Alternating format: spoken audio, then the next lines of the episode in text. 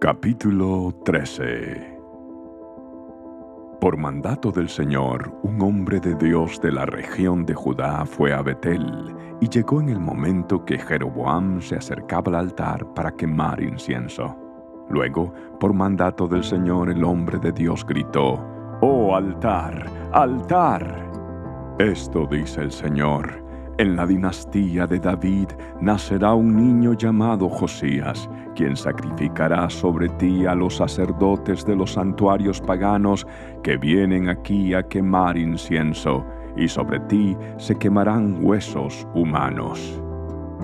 Ese mismo día, el hombre de Dios dio una señal para demostrar que su mensaje era verdadero, y dijo, el Señor ha prometido dar una señal. Este altar se partirá en dos y sus cenizas se derramarán en el suelo. Cuando Jeroboam oyó al hombre de Dios hablar contra el altar de Betel, el rey lo señaló con el dedo y gritó, Detengan a ese hombre.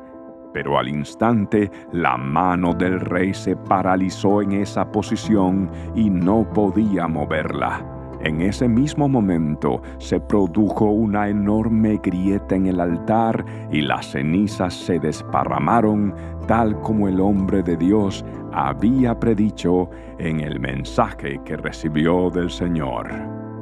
Entonces el rey clamó al hombre de Dios, Te ruego que le pidas al Señor tu Dios que me restaure la mano.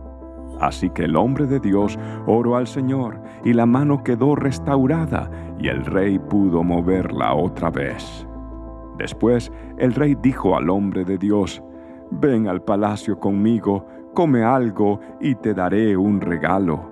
Pero el hombre de Dios le dijo al rey, Aunque me dieras la mitad de todo lo que posees, no iría contigo, no comería ni bebería nada en este lugar porque el Señor me ordenó, no comas ni bebas nada mientras estés allí y no regreses a Judá por el mismo camino.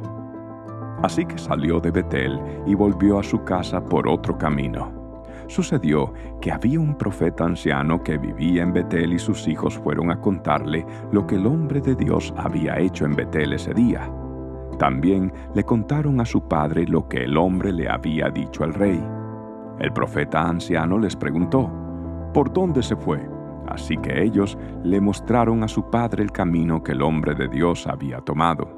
Rápido, ensillen el burro, les dijo el anciano. Enseguida le ensillaron el burro y se montó. Entonces salió cabalgando en busca del hombre de Dios y lo encontró sentado debajo de un árbol grande. El profeta anciano le preguntó, ¿Eres tú el hombre de Dios que vino de Judá? Sí, soy yo, le contestó. Entonces le dijo al hombre de Dios, Acompáñame a mi casa y come algo. No, no puedo, respondió.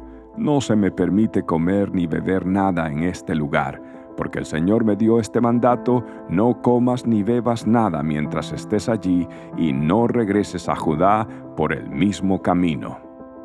Sin embargo, el profeta anciano le dijo, Yo también soy profeta como tú, y un ángel me dio este mandato de parte del Señor.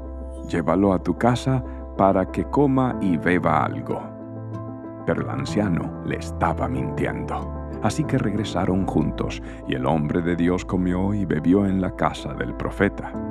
Mientras estaban sentados a la mesa, vino un mandato del Señor al profeta anciano, quien le gritó al hombre de Dios de Judá, Esto dice el Señor, has desafiado la palabra del Señor y desobedecido el mandato que el Señor tu Dios te dio.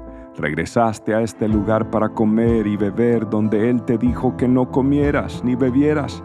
Por eso tu cuerpo no será enterrado en la tumba de tus antepasados. Cuando el hombre de Dios terminó de comer y beber, el profeta anciano ensilló su propio burro y se lo dio, y el hombre de Dios siguió su camino. Mientras viajaba, le salió al paso un león y lo mató. Su cuerpo quedó tirado en el camino, y tanto el burro como el león estaban junto al cadáver.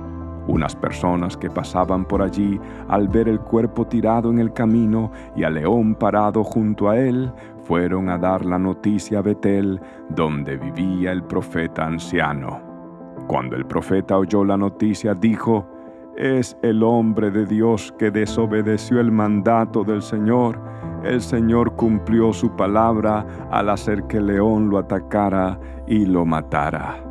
Luego, el profeta dijo a sus hijos, Ensíllenme un burro. Así que ellos ensillaron un burro, y él salió y encontró el cuerpo tirado en el camino. El burro y el león todavía estaban parados junto al cadáver pues el león no se había comido el cuerpo ni había atacado al burro. Entonces el profeta cargó el cuerpo del hombre de Dios sobre el burro y lo llevó de regreso a la ciudad para hacer duelo por su muerte y enterrarlo. Puso el cuerpo en su propia tumba y clamó con profundo dolor, ¡Ay, hermano mío! Después el profeta dijo a sus hijos, cuando yo muera, entiérrenme en la tumba donde está enterrado el hombre de Dios. Pongan mis huesos al lado de los suyos. Pues el mensaje que el Señor le dijo que proclamara contra el altar de Betel y contra los santuarios paganos en las ciudades de Samaria, ciertamente se cumplirá.